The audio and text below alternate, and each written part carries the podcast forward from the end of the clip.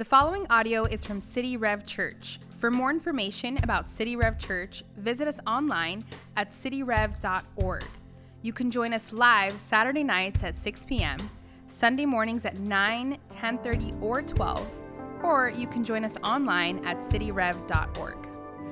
Well, thank you so much for joining us. Glad that you've joined City Rev uh, here this weekend for our services. My name is Roby. I'm one of the pastors here. And so we are in part three of our series, The Provider. And so we're going to dig into the scripture together for uh, this weekend. So glad that you've joined us. I just want to start by talking about ways to describe food. Okay, now, luckily for me in, in, in my house, my wife Rebecca does uh, probably 95%, uh, yeah, 97% of the cooking.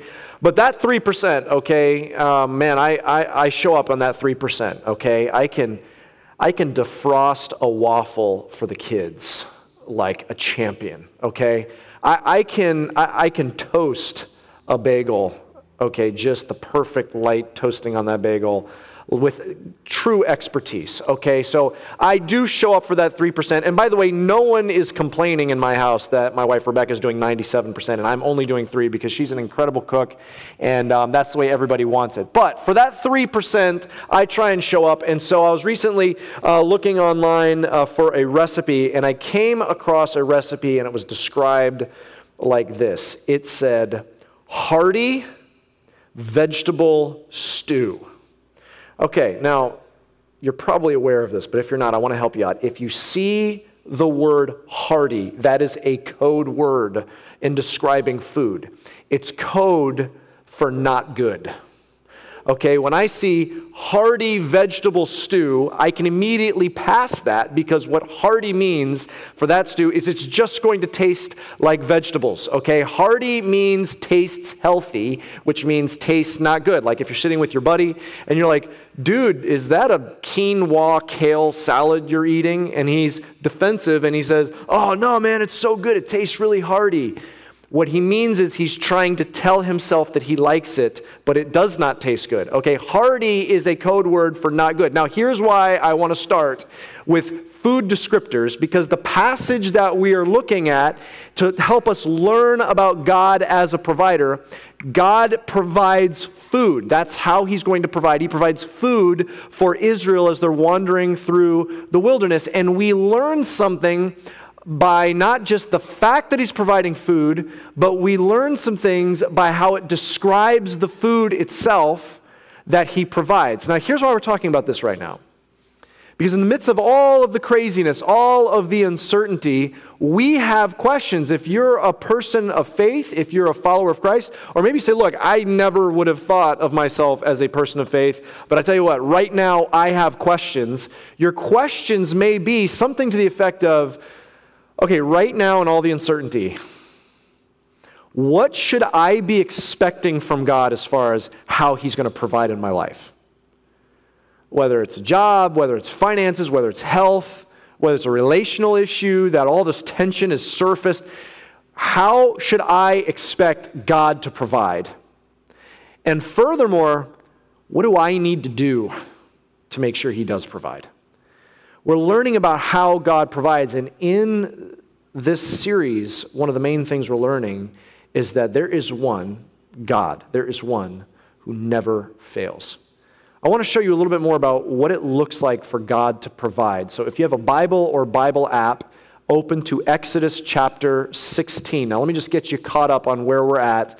In Exodus 16, the people of Israel, they, they were in Egypt, they were enslaved. Moses shows up to Pharaoh, let my people go. There's uh, the Pharaoh resists, God shows up, and there's all these plagues, and finally Pharaoh relents. They leave Egypt, they get caught at the Red Sea. God parts the Red Sea. They people of Israel pass through it. The Red Sea collapses on the Egyptians, wipes out the army. They get on the other side of that, and now they're beginning to wander through the wilderness and they get out into the wilderness and they look around and say, okay, this is great. We can't go back. Okay, we've got the Red Sea behind us and a bunch of very angry Egyptians, so we're not going back. But all we see in front of us, it's just wilderness. It does not look good. And they look around and they say, well, for starters, we don't have any food. And they start complaining to Moses and Aaron. And specifically, what they say is, if you were bringing us out here to die, why don't you just leave us? Why didn't you just leave us in Egypt? At least we had food in Egypt, but here we're going to die, and we're going to die of starvation. And here's what happens next. We're going to pick it up in Exodus chapter 16. We're going to look at verse 4. Exodus 16, verse 4.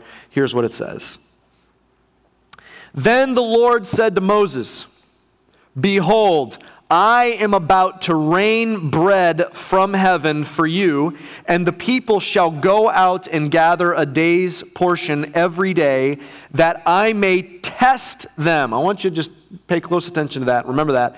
That I may test them whether they will walk in my law or not.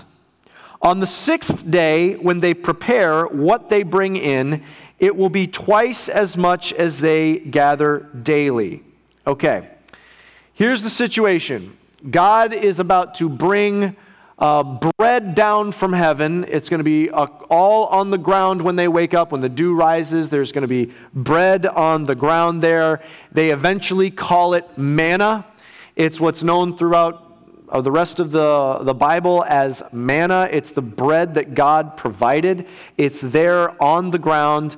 They're supposed to come out in the morning. They're to gather it, and then they're going to take it back in, and they're going to they're gather. God tells them specifically how much to gather. We'll see that in a moment. And they feed their families. Now, here's what he specifically says he says you're going to gather it every day on the sixth day you're going to gather twice as much why because on the seventh day is their Sabbath. That's the day that they rested, okay? And where does that come from? Because this, it's interesting to note this is while they're on their way to Mount Sinai where Moses gets the two tablets of stone with the Ten Commandments on it. And um, to remember the Sabbath is one of the Ten Commandments. And so this is before they get the Ten Commandments. God is teaching them already about the Sabbath, about how on the seventh day, the last day of the week, that they stop working, they set that day aside for the Lord,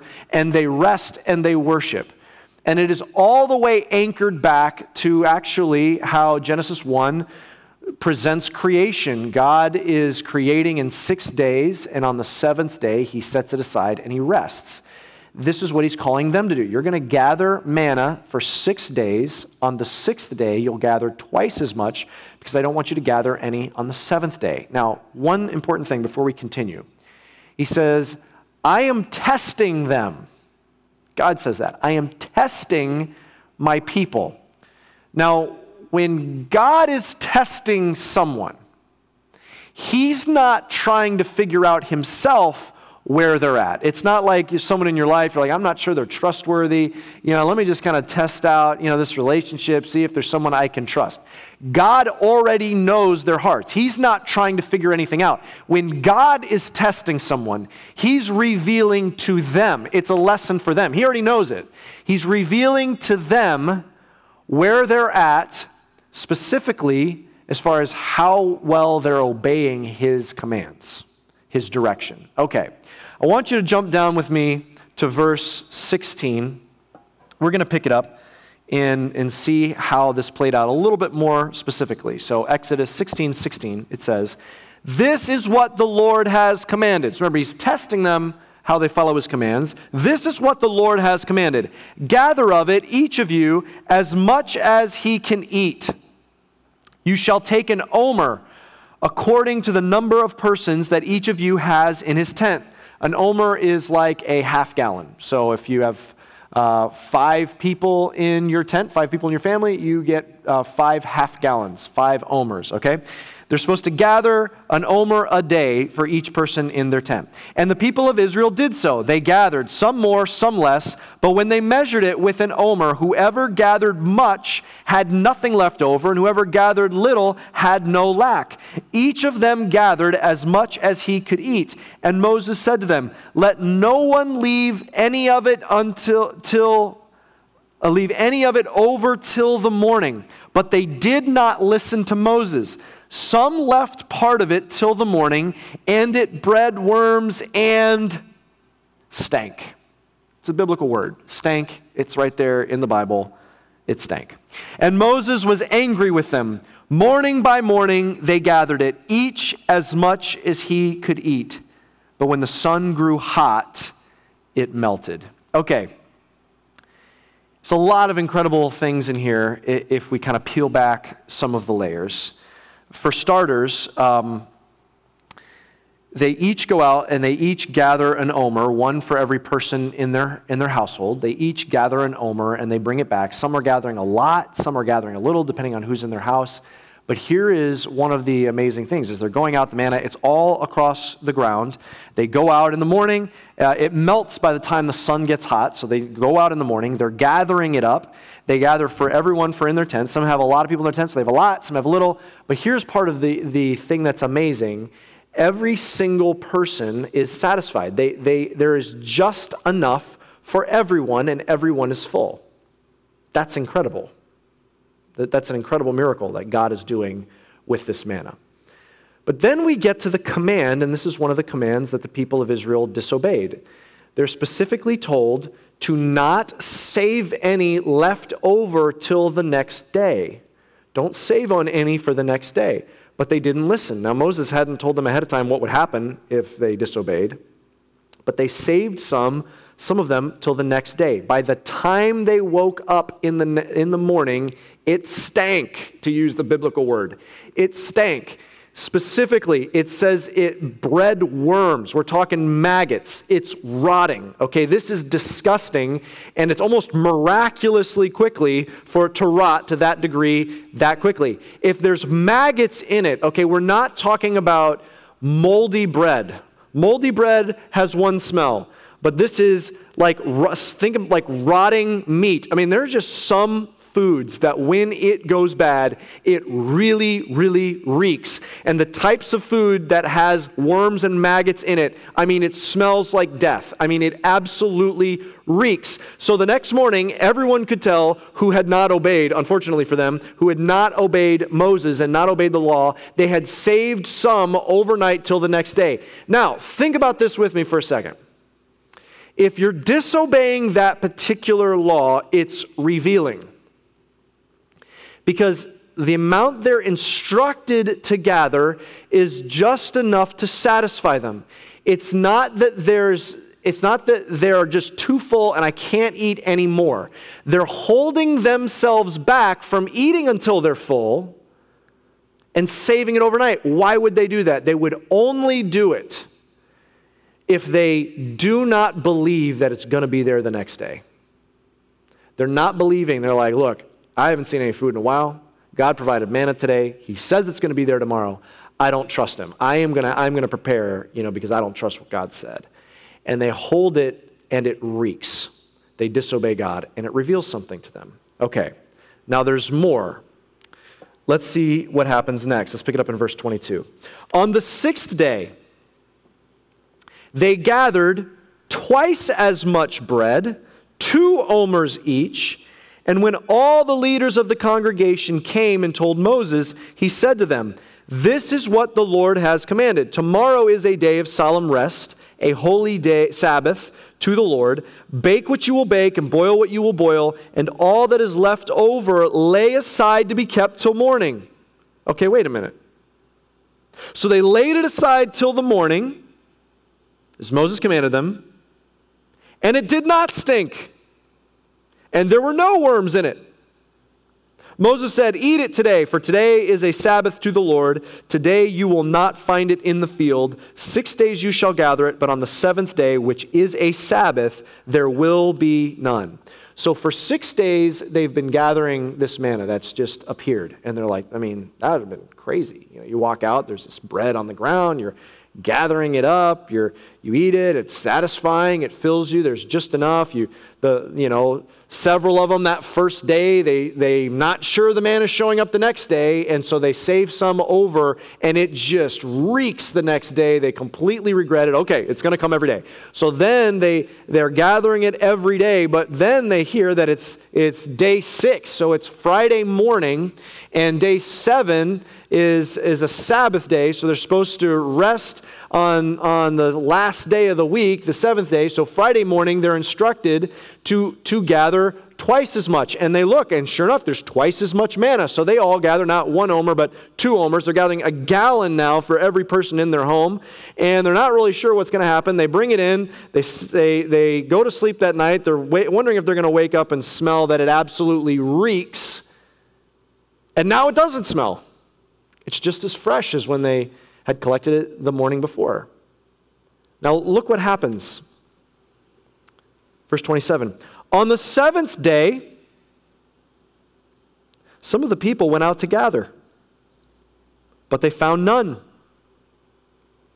And the Lord said to Moses, How long will you refuse to keep my commandments and my laws? See, the Lord has given you the Sabbath. Therefore, on the sixth day, he gives you bread for two days. Remain each of you in his place. Let no one go out of his place on the seventh day. So the people rested on the seventh day. Now the house of Israel called its name manna. It was like coriander seed, white, and the taste of it was like wafers made with honey. I'm so glad, I don't know about you, I am so glad that they actually tell you kind of what manna tasted like wafers with honey okay? And they, they talk that the substance it almost was like frost like when they collected it.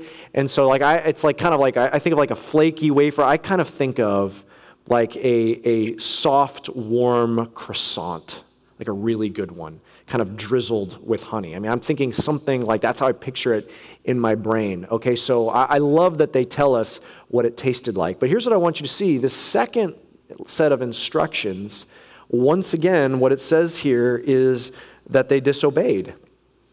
This time, there are some that are hesitant to leave some till morning.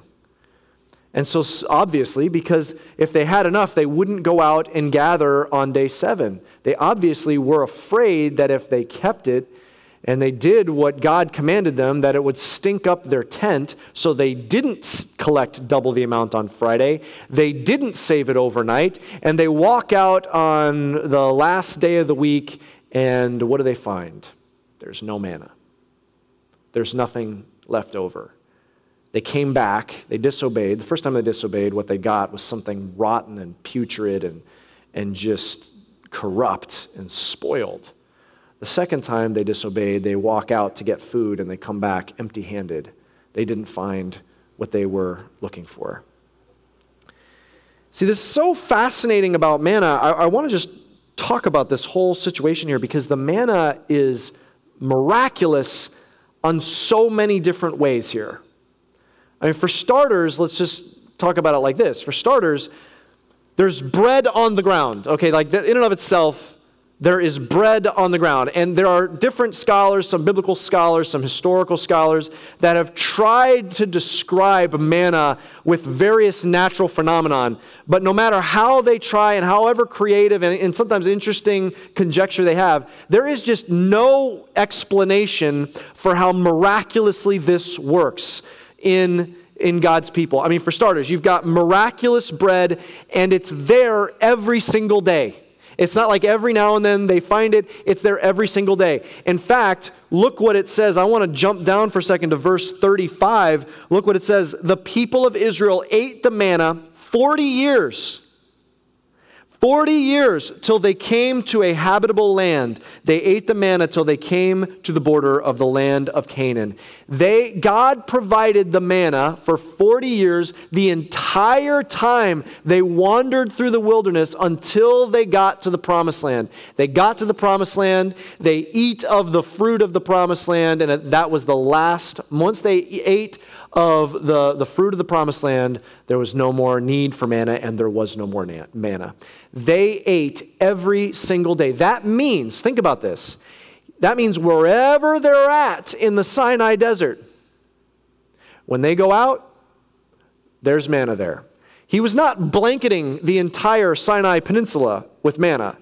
It was just there for them to collect, and it was there every single day. But there's another miracle in that it was there double on Friday, and it was there, um, and it was not there on Saturday. It was there double on day six every single Friday, and it was completely gone on the Sabbath day.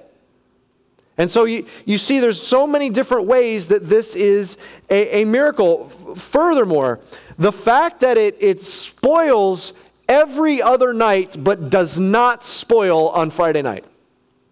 I mean, that's miraculous. I mean, think about that miracle for a second. That means that God has control over every particle of manna, every molecule of manna. He sees to it that it doesn't spoil on Friday nights. That's how granular his control is. Every he has control over every molecule of the manna. But you can take it even a step further. I mean, check this out. Look at verses 33 and 34 of Exodus 16. Look at this.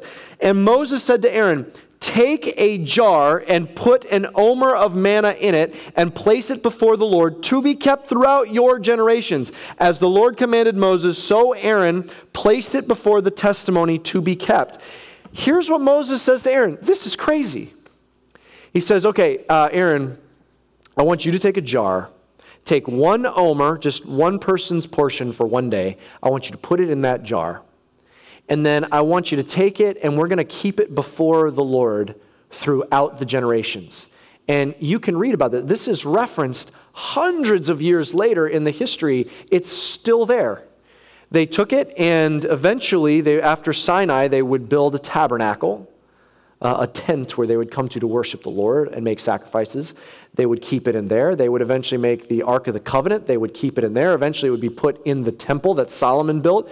This is something they kept through the generations. So here's what this means that with that particular manna in that jar, God kept that for, from spoiling for hundreds of years. This manna is so unbelievably miraculous. But what I think how this describes manna, the greatest miracle of all of it, is that the manna perfectly satisfies every single person in that entire people group. Hundreds of thousands. That means God has to work that manna to feed whatever the appetite capacity whatever the metabolism is. There are, there are children that are eating it, and eventually they grow up to be adults. And for every single person, that manna is perfectly satisfying what they need to be full. It is incredible. And part of what this teaches us of how God operates as a provider is it helps us realize like how in the details God is. You know, for us, uh, we, we make systems and, and, and mechanisms. And we do that, and it's not a bad thing, it's a great thing. We do that because we're, we're limited and we're trying to expand our capacity. So let me just give you an example. Uh, my sprinklers have not been working in my yard, and my yard was starting to look like hay. Okay, it was like before it started raining the last couple weeks, I mean, it was looking pretty bad. And so I had to do something. So um, I, I, usually have a system. The sprinklers kick on and they water the lawn. Why is that a great system? Because I, I don't want to have to go out there so every so often and water every single blade of grass. So there's a system. It runs on its own. Well, that mechanism broke down. So I had to go out and I took a hose and I got one of those sprinklers that kind of fans back and forth. Okay. And so now I created a new little system. So I took that sprinkler, I attached it to the hose and it would water part of the lawn, but I don't want to just stand there and just watch it the whole time. I've got other things to do. So I go back inside my house. I'd set a timer. When the timer went off, I'd move it to another part of the lawn, set a timer, move it to another part of the lawn. And that way, because I don't have the mental capacity to remember exactly how long the sprinkler's on and do other things, I'm limited. So I set up a system and the system helps run it for me. So it's just like someone, if you started a tech company and initially you're starting it and you take all the customer service calls yourself. Well, eventually, you can't take all of those calls because you've got other things to do. So you hire some customer service representatives and you train them. They're engineers, they can answer all the questions. Well, eventually they're overwhelmed. So you build a bigger system. You have a customer service department and, and they have computer screens that they click through. They don't have to be expert engineers. You have a system that can run that so you can expand your capacity. Eventually, it's an automated system. And so for most of us, when we're calling to get help, we have to click through 17 different screens to get to an actual human if we want to talk talk to a human. It's a system. Why? Because we, to exp- we have limitations. To expand our capacity, we build systems and mechanisms. And sometimes I think we look at the order of the world. I mean, God's definitely built systems. And sometimes I wonder, I think we, we believe he set up all these systems so that somehow he doesn't have to be in all the details. He has a system because he's got order and brilliance. But the Bible says every single thing is sustained and held together by him. So my grass only grows when it gets sun and water because every single blade of grass is under his control and he's causing it to grow. He's causing the photosynthesis to take place in every cell of every blade of grass. See, as we learn of how miraculous this manna was into the deep, precise detail, realize tremendous provider. Sometimes I, I think we wonder, sometimes I, I don't think we'd ever say this, but I think sometimes we wonder if, wow, God's got to run this whole universe. I, I just don't know if he has the time to give me, you know, his attention, or I, maybe I fall through the cracks, or maybe he's forgotten about me. He's holding your cells together. He's keeping your heart beating right now.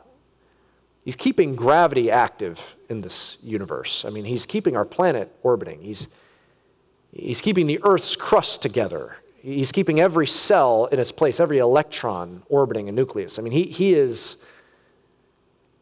he is far more granular than we can possibly imagine. That, that's what we learn from how he handles this manna. But remember, he's teaching them here about how he's a provider. That's the lesson. He's, before he takes them the promised land, before he makes, they become his covenant people, before he he, begins this, sets them up as a nation. He's giving them this lesson in the wilderness, training them that he is their provider. But this is a test for them. And it's revealing their obedience. And where their obedience is to his commands. Now, what does their obedience have to do with him teaching them that he's their provider. Well, what this shows us is whether we obey or disobey is directly linked to what we believe about Him as a provider. Directly linked. When we disobey God, when we do things our way instead of His way, it reveals that we don't trust Him as a provider. And there's one of two ways that we may not trust him as a provider, because there are two different ways, or, or sometimes both. There are two different ways that they disobeyed God. The first was he said, You don't need to save manna overnight. It will be there the next day. And they did save it overnight because they didn't trust that he would consistently provide it the next day. And what did they get? They thought, well, I'll save it just in case and I'll have something to eat. What they got was something completely spoiled. See, what they didn't trust in the first lesson is they didn't trust the consistency, the daily, constant, perpetual, moment by moment, millisecond by millisecond, holding all your cells together, daily provision, the consistency. They didn't trust the consistency of his provision, so they took matters into their own hands. And their disobedience revealed that they didn't believe in the consistency of his disobedience. And what they got was something that just stunk, it was spoiled. The second disobedience was when he told them to save, this time he says, But on Friday night, I do want you to collect twice, and I want you to save it overnight. The second time, what they didn't trust was they're like, man, but God, if I save this, uh, this double portion overnight, I mean, I, I think it's going to stink. I mean, this is probably going to reek. I mean, it's going to smell like death. See, what they didn't realize is they did not trust the quality of his provision. They didn't trust the quality of it. They thought, surely he's telling me now that I should, I should store up two portions, it's going to stink by the next day. The first time they didn't trust the consistency of his provision, the second time they didn't trust the quality of his provision. But look what it says about the quality of his provision. I, I, I love how it describes manna. I love that it doesn't say in here, yeah, so we had manna. Let's see, how do we describe manna? Well, it was hearty. That's not how it's described. You know what? I gotta say, what do I say about manna? It kept us alive. I mean, it was nourishing. God could have made it taste however He wanted. Don't you love that how He made it taste was sweet like honey? He gave them dessert all the way through the wilderness. Don't you love that He cared about how it tasted? What did God want for them? He, he wanted to provide sweet, manna every day and he wanted to provide them rest. The Sabbath was for them. He wanted to provide rest for them. See, the quality of his provision, he's a good God. He provides quality provision that satisfy us deeply. But when we take it into our own hands, what do we get? One of two consequences or both. We, we take a good thing and we spoil it, or we think we can get it ourselves and we come up empty handed. See, it's teaching us disobedience is just an indicator that I don't trust in God. I mean, don't you think that they should have trusted? I mean, it's His miracle. He's the one that's making it happen. I mean, don't you think he should, they should trust to do it His way? It's, it's God's miracle. You know, that's the story of the whole universe. The universe is his miracle. Don't you think we should trust him and how we run our lives? Every part of it. You know, in seasons like this, when there's uncertainty, we don't know how he's going to provide. In seasons like this, there's the temptation when we start to waver on the consistency of his provision and the quality of his provision, we start to say things like, all right, well, I, I just got to take matters into my own hands. I just got to make this happen. I got to do what I got to do. Like, I know, like, there's all these, you know, I know that there's these things that you should or shouldn't do. And I know it's kind of a gray area, or I know maybe I probably shouldn't, or, you know, technically it would be a sin, or, you know, it's, it, it's kind of breaking the rules or kind of cutting a corner. But look, in a season like this, I got to do what I got to do. I got to, I got to just make it happen. Disobedience is an indicator that I don't trust something about God's provision. And when I do that, what I'm going to get is I'm going to get, I'm going to spoil it or I'm going to actually come up empty handed.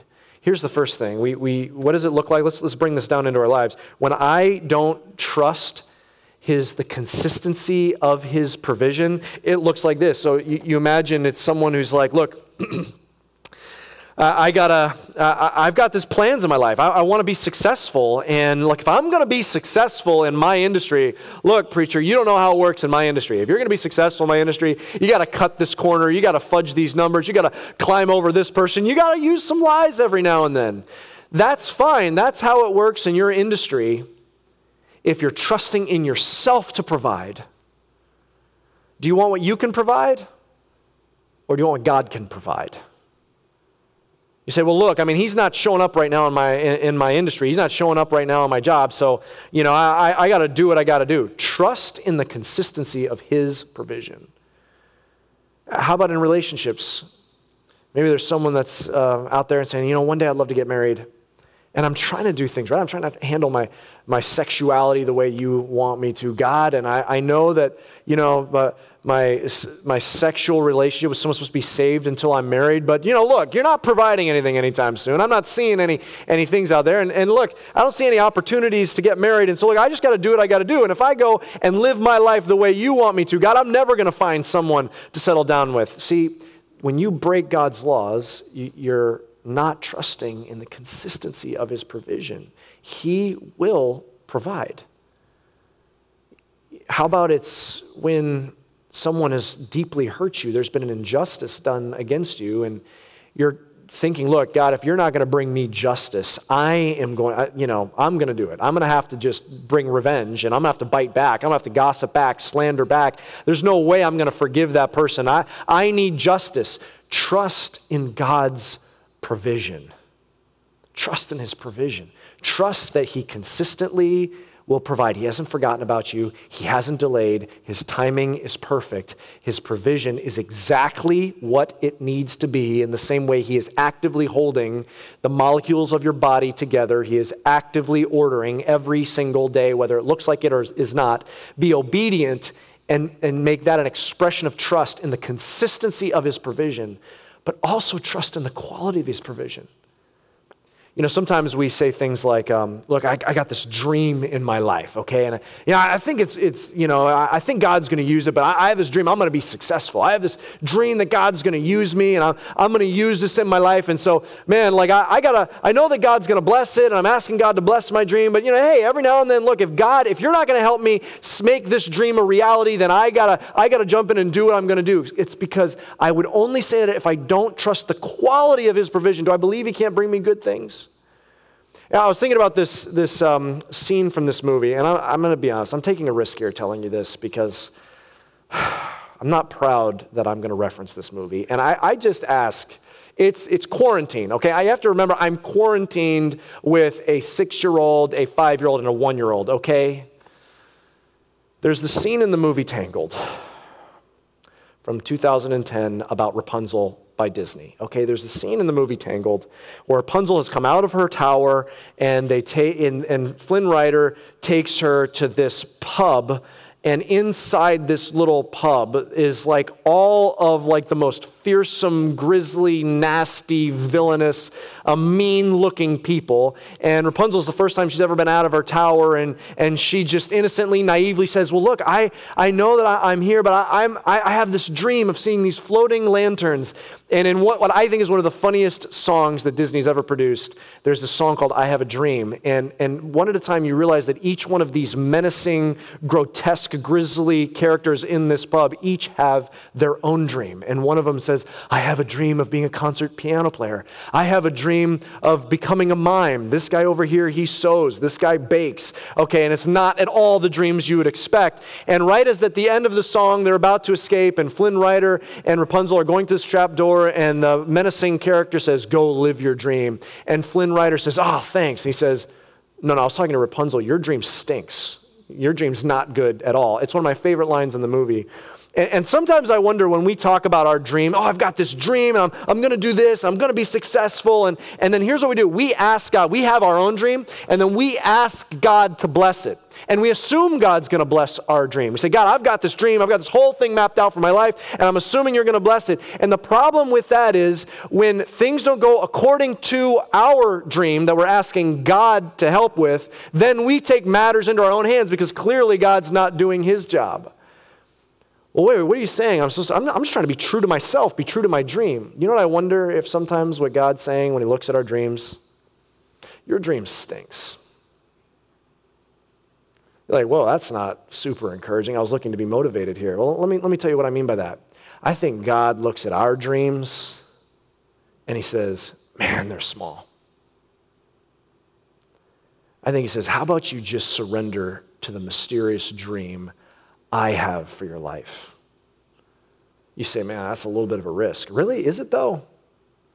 Because the one who every single night, day after day, for thousands of years, he, every night and every morning, he paints the sky with a sunrise and a sunset, which dazzles the minds of billions of people every single day. That kind of creator is saying, Let me author your story. How about you just hand it over to me, the one who invented the universe? How about you trust him with your dream?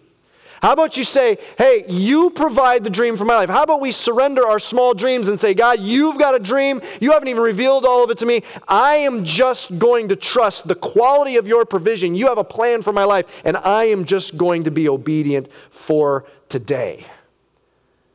No matter how desperate you are, for God to provide, it's not going to include, not going to require your disobedience. Stay obedient to God's plan and trust that He will provide, no matter how desperate you get. Wait for Him to provide. Trust Him as the provider. And take a step, follow His plan. You know, you might be here and you might be saying, um, look, all this talk about obedience Man, I got to be honest, I, I, don't think God wants to provide for me at all. I, talk about obedience, man. I, have blown it. And I, I, think God's a thousand miles away from me. I mean, you should see, you know, or maybe you're saying, look, I just hope that a lot of what you said, I mean, I know that I've messed up. I know I've messed up at work or in relationships or whatever. I, I just hope in the end I've done enough good, enough good works to outweigh the bad. You know what's interesting as we're just wrapping up um, this whole discussion about uh, Sabbath? Um, what's interesting is the way that the Sabbath worked is they would work for six days, and then on Saturday, the last day of the week, they would rest. So they'd work, work, work, work, work, work, work, and then ah, then they rest on uh, the seventh day. What's interesting is in the New Testament, Jesus rose again from the dead on the first day of the week. He rose again from the dead on a Sunday. And from that moment on, kind of the special day for God's people, for Christians, shifted to Sunday. So the first day of the week is traditionally when our Sabbath is, when we, when we rest and when we worship, traditionally. But think of that, that shift I think it represents the whole shift in, in a covenant. I think it speaks to the gospel. I mean, how we're programmed is I've got to work, work, work, work, work. I've got to do enough good. I've got to try hard enough. I've got to be religious enough so that one day I achieve God's favor. I achieve God's happiness. I achieve God's blessing. I achieve heaven. But it's the opposite. With Jesus' death and resurrection, we start with a place of rest. We start with the fact that Jesus died and paid for my sins. I rest in the fact that because of what Jesus did, I have eternity. I rest first in the fact that because of what Jesus did, I'm a child of God. I rest the fact that because of what Jesus did, He will provide. I rest in the fact because of what Jesus did, His promises are true. Because of what Jesus did, I rest in the fact that He's my Father. I, I rest the fact that there's nothing left to earn. And I start from a place of rest, Sabbath rest, because of what Jesus did when he rose again from the dead. And then out of that, I get to work and obey him. Out of a place of rest. Because I want what he wants. See, all they could imagine, oh, I just wish I could get back to Egypt. And he's like, oh, you just got to trust me. Yeah, I'm taking you through the wilderness, but there's a promised land at the other end. And I'm going to provide along the way in a way you could have never imagined. Rest that He loves you and He saved you and He, he calls you His child because of Jesus. And walk in His ways. Maybe today you've been thinking all this time that we do church services because we're trying to make you more religious. No, we're not trying to make you do, it's not about that. You can't earn anything. You just rest in what Jesus did for you. He died on the cross to pay for your sins. The Son of God died on the cross to pay for your sins and rose again, saying, It's completely paid for. Put your faith in, it's not what you do, it's what Jesus did. Put your faith in what Jesus did. You need a Savior. I need a Savior. Make Him your Savior, and then surrender your life to Him.